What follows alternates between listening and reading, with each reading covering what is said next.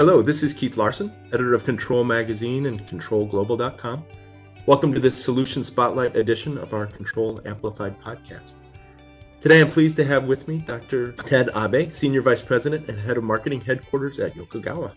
We're here to talk about the ongoing transition that is underway from industrial automation to industrial autonomy and what that means for the future of the process industries. Welcome, Dr. Abe. A real pleasure to have you. Oh, thank you very much, Mr. Lawson. What is it that makes industrial autonomy different from industrial automation? So, autonomous is uh, different from automation in many dedicated ways. Uh, first of all, the Yokogawa came up with the definition of what industrial autonomy is. Our definition of autonomy is the plant asset and uh, operations have learning and uh, adaptive capabilities that allow a response with uh, minimal human interaction, uh, empowering operator to perform high-level optimization tasks. This allows plant to run, learn, and adapt, and then strive in tomorrow's environment. The automation involved the performance of sequence of highly structured pre-programmed tasks, each of which require human oversight, uh, with the potential for intervention. For example, an operator could be responsible for safety starting up a unit, or for initiating a switchover from one crude feedstock to another. The autonomy goes beyond automation by adding layers of smart sensing and uh, machine cognition to anticipate and uh, respond to unforeseen circumstances, ultimately removing the need for human intervention. In a fully autonomous operation, the system is responsible for all aspects of the operation, from startup through to safe shutdown. So, what factors are driving the process industries toward greater autonomy in their operations? Well, the G's uh, include the need to increase productivity and uh, efficiency. Of course, ensure the safety, improve the quality and uh, reduce the facility operation cost. It is expected that by utilizing technology such as uh, sensing technology, artificial intelligence AI, big data analysis, and uh, robotics, as well as conducting complex analysis by broadly linking systems, we will be able to achieve results that go beyond anything previously achieved through the manual operations. With the need to enhance safety in the post-corona world, there will also be a growing need for remote monitoring, remote control, remote engineering, and even services. Where do the process industry stand today in terms of that, that journey to autonomous operations? So the transition from the industrial automation to industrial autonomy is already underway. However, it will not happen overnight. I would say Roma was not built in a day. Yokogawa has conducted a global survey of 500 customers in major process industries. No wonder around the one third of respondents said that the primary operations at their plant and facilities are what we consider to be automated level. That is, operational technology is in control of select processes and uh, human uh, alerted when intervention is required. So, so interestingly, the number who said they are already at the semi-autonomous level was not that much lower. That would imply we are already on the high side of automated and uh, uh, transitioning to semi-autonomous operation. However, there are significant difference by industry. So as industries evolve, autonomy will begin to permeate process plants in multiple functional domains, including process operations, planning, and scheduling, engineering, field operations, maintenance, and engineering. The further autonomy requires the conversion and the complete automation of manual task human action will be required only under exceptional circumstances. Not only can production processes be made autonomous, but so can higher level functions. Autonomy could expand beyond the traditional controls and efficiency focus to include safety, reliability, margin optimization, compliance, supply chain management, and other manufacturing operation and functions. Ted, are there particular industries that are leading the way towards greater autonomy? Yes. So our research found that autonomous operation are uh, progressing faster in industries such as oil and gas.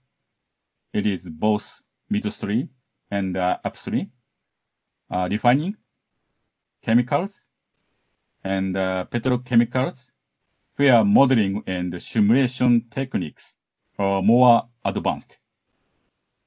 Yokogawa believes it is easy to introduce systems at offshore platform and other remote midstream and upstream facilities where the need for unmanned operation is very, very high. Oil and gas companies are pursuing remote operation strategies for both onshore and offshore asset. This is particularly true for highly complex, remote, hazardous facilities.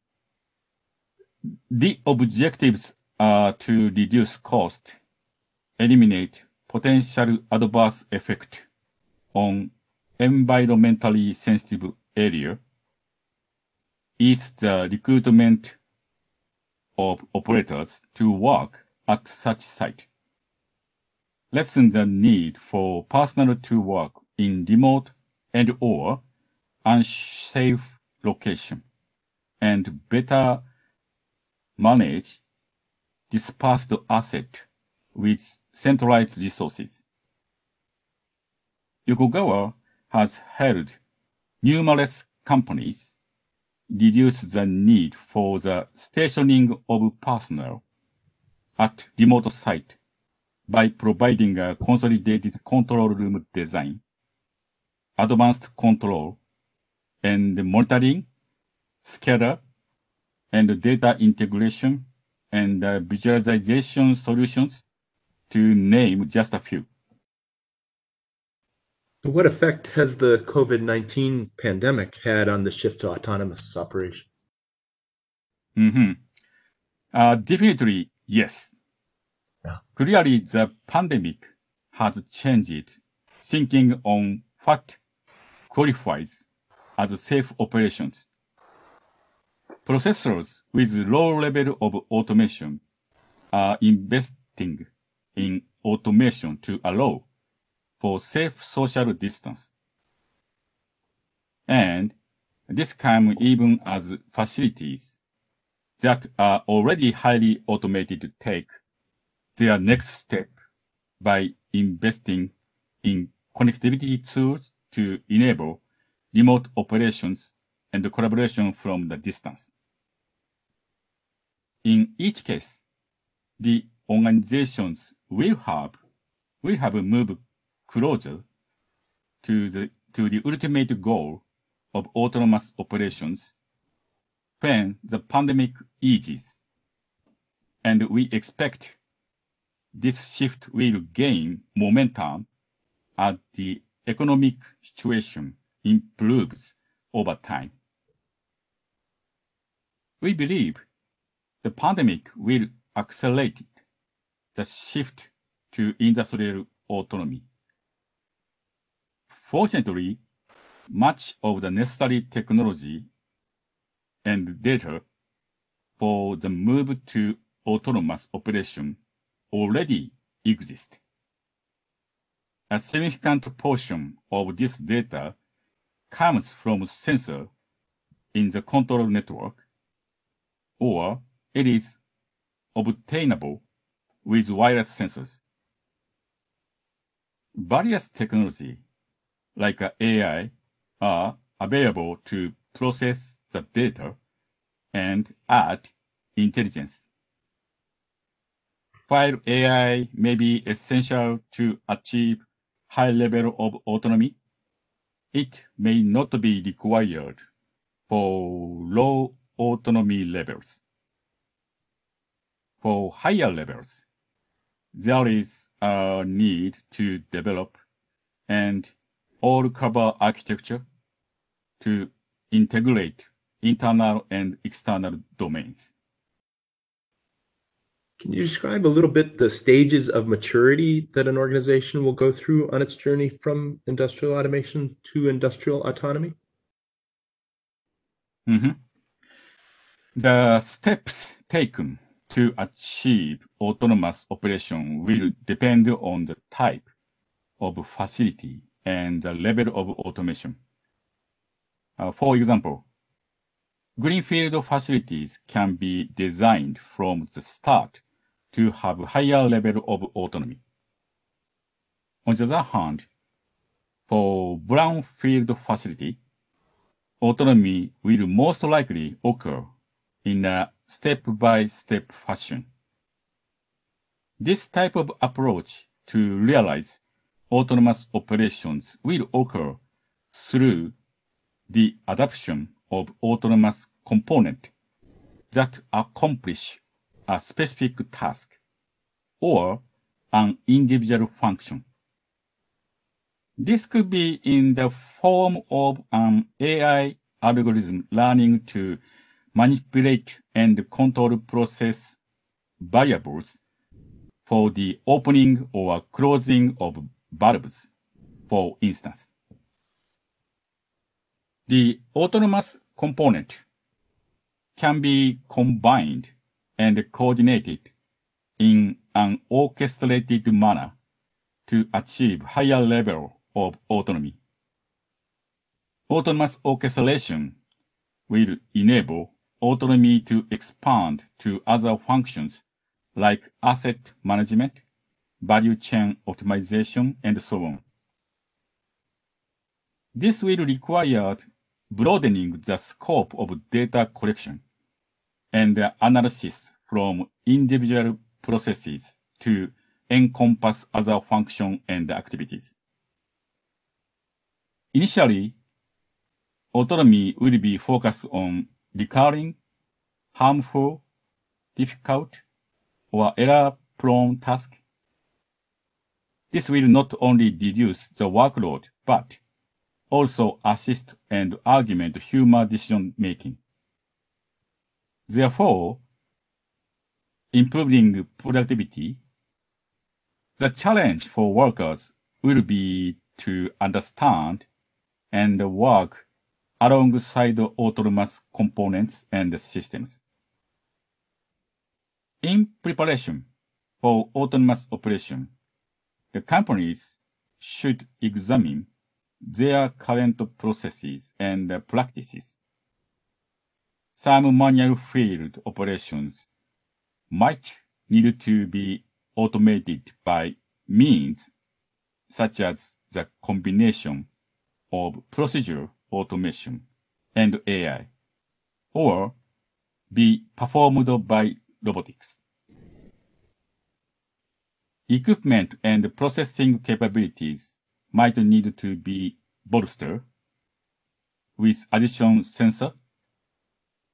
Yokogawa provides world-class products and solutions that predict potential equipment and process fault, identify root causes, and uh, predict product quality. So Yokogawa's IA to IA model describes symbiotic autonomy as the ultimate destination of the autonomy journey. Can you tell me a little bit more about the organizational needs and business benefits to be gained at this stage of maturity? When looking beyond individual plants, we can get started to consider the autonomous interaction of data and resources between plant, which we call symbiotic autonomy. In the world that now expect enterprises to consider their operations from the point of view of planetary sustainability. This approach can deliver multi-win outcomes for a much wider range of stakeholders. It's all one kind.